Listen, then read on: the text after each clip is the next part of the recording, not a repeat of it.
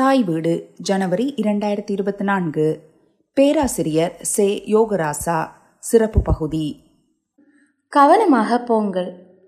யோகராசாவுடனான ஒரு அனுபவம்.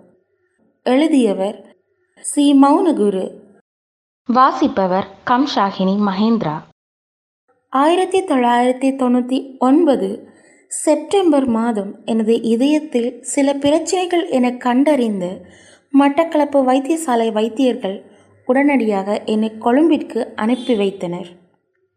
கொழும்பில் வைத்தியசாலையில் பரிசோதனைகளை மேற்கொண்ட போது மிகுந்த ஆபத்தான நிலையில் இருக்கின்றேன் என்பதை அறிந்து உடனடியாக என்னை அவசர சிகிச்சை பிரிவில் அனுமதித்து விட்டார்கள்.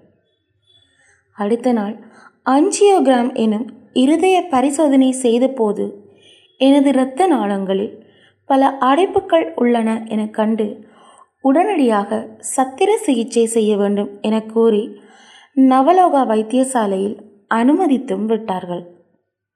நான் மிகவும் திகைப்படைந்து போனேன். மரணிக்கப் போகிறேன் என்று தான் எண்ணிக்கொண்டேன். மரணிக்க மாட்டேன் என்று இன்னொரு உணர்வு கூறியது. இன்னும் வாழ வேண்டும் என்ற ஓர்மம் மனதில் தலை தூக்கியது. ஆப்ரேஷன் அறைக்குள் கொண்டு செல்லப்படும் போது திரும்பி வருவேன் திரும்பி வருவேன் என்று எனக்கு நானே சொல்லிக் கொண்டிருந்தேன். சத்திர சிகிச்சை வெற்றிகரமாக முடிந்தது. அவர்கள் சொன்ன பயிற்சிகளை ஒழுங்காக செய்தேன். மெல்ல மெல்ல தேறியும் விட்டேன். அச்சமயம் ஒரு கவிதையும் எழுதியிருந்தேன். என்னை பார்ப்பதற்காக யோகராசா வீட்டுக்கு வருகிறார். அனுபவங்களை எல்லாம் கூறி கவிதையை வாசித்து காட்டினேன். அதன் சில வரிகள் இவை.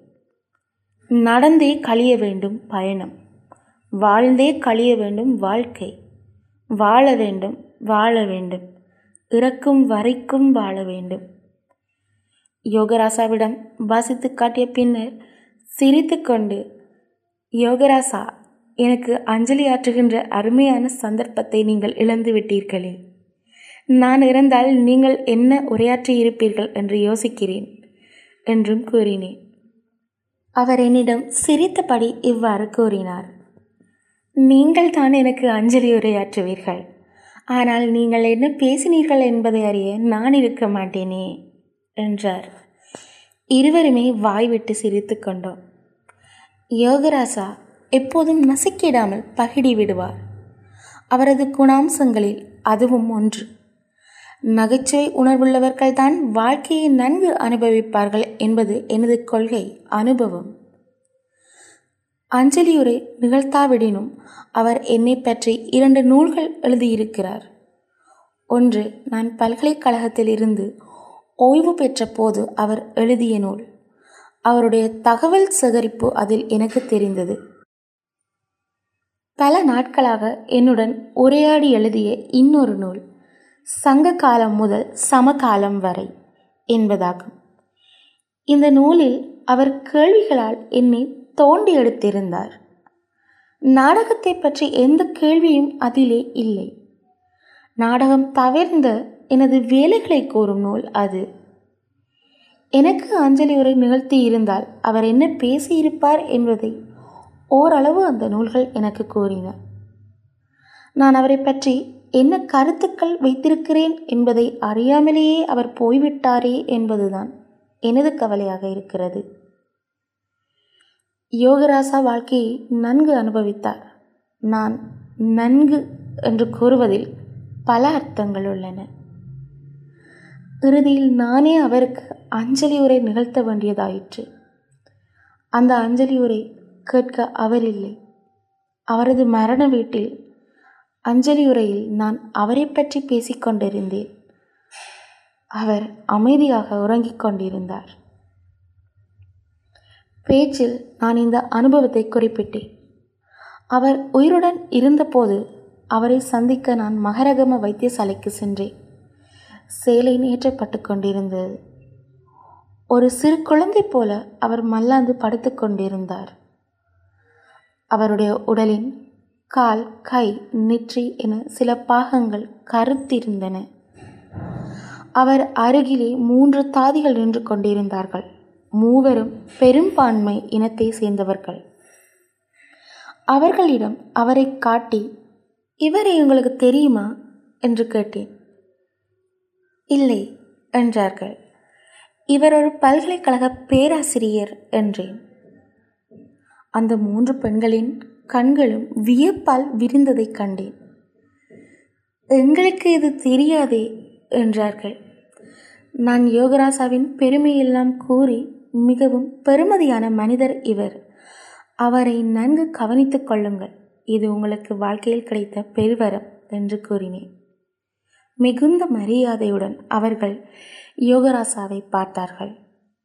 நான் அருகில் அமர்ந்து அவர் கைகளை பிடித்து கொண்டேன். அதன் மென்மையை அனுபவித்தேன். அவர் தலையை தடவினேன். அவர் கண்கள் என்னை நோக்கின. அவர் கண்களில் கண்ணீர் வழிந்து கொண்டிருந்தது. ஆனால் அவர் புன்னகைத்து கொண்டு என்னோடு பேச முயன்றார். அவர் வார்த்தைகளிலிருந்து வந்த முதல் வரி அன்று நான் எழுதிய அந்த கவிதை வரிதான்.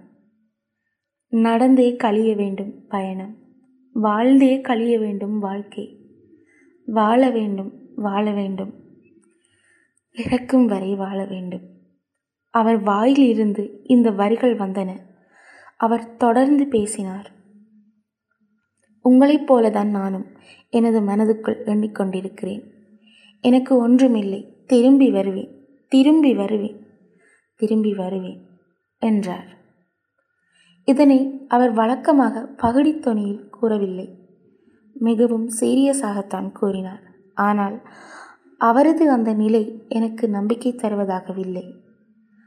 அவர் திரும்பி வராரென்றே மனம் கூறியது. அவருடைய உடல் முகத்தோற்றம் எனக்கு நம்பிக்கை தருவதாகவில்லை. சித்ராவுடன் பேசினார். சித்ராவும் அவரும் நல்ல நண்பர்கள். பல்கலைக்கழக நண்பர்கள். இருவரும் உரையாடுவது சுவாரஸ்யமாக இருக்கும். சித்ராவும் அண்மையில் நோயிலிருந்து மீண்டிருந்தார்.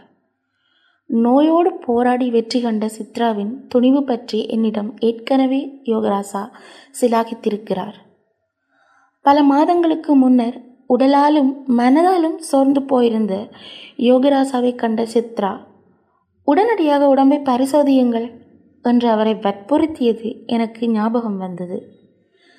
சித்ராவை கண்டதும் அந்த வற்புறுத்தல் அவருக்கும் ஞாபகம் வந்திருக்கக்கூடும். எங்களை பார்த்து அவர் இறுதியாக கூறிய வார்த்தை கவனமாக போங்கள் என்பதுதான். கவனமாகத்தான் போகிறோம். எத்தனை கவனம் இருந்தும் என்ன யோகராசா? வாழ்வின் பிறப்பு என்பது ஒரு பக்கமெனில் இறப்பு என்பது மறுபக்கம்தானே? நன்றி.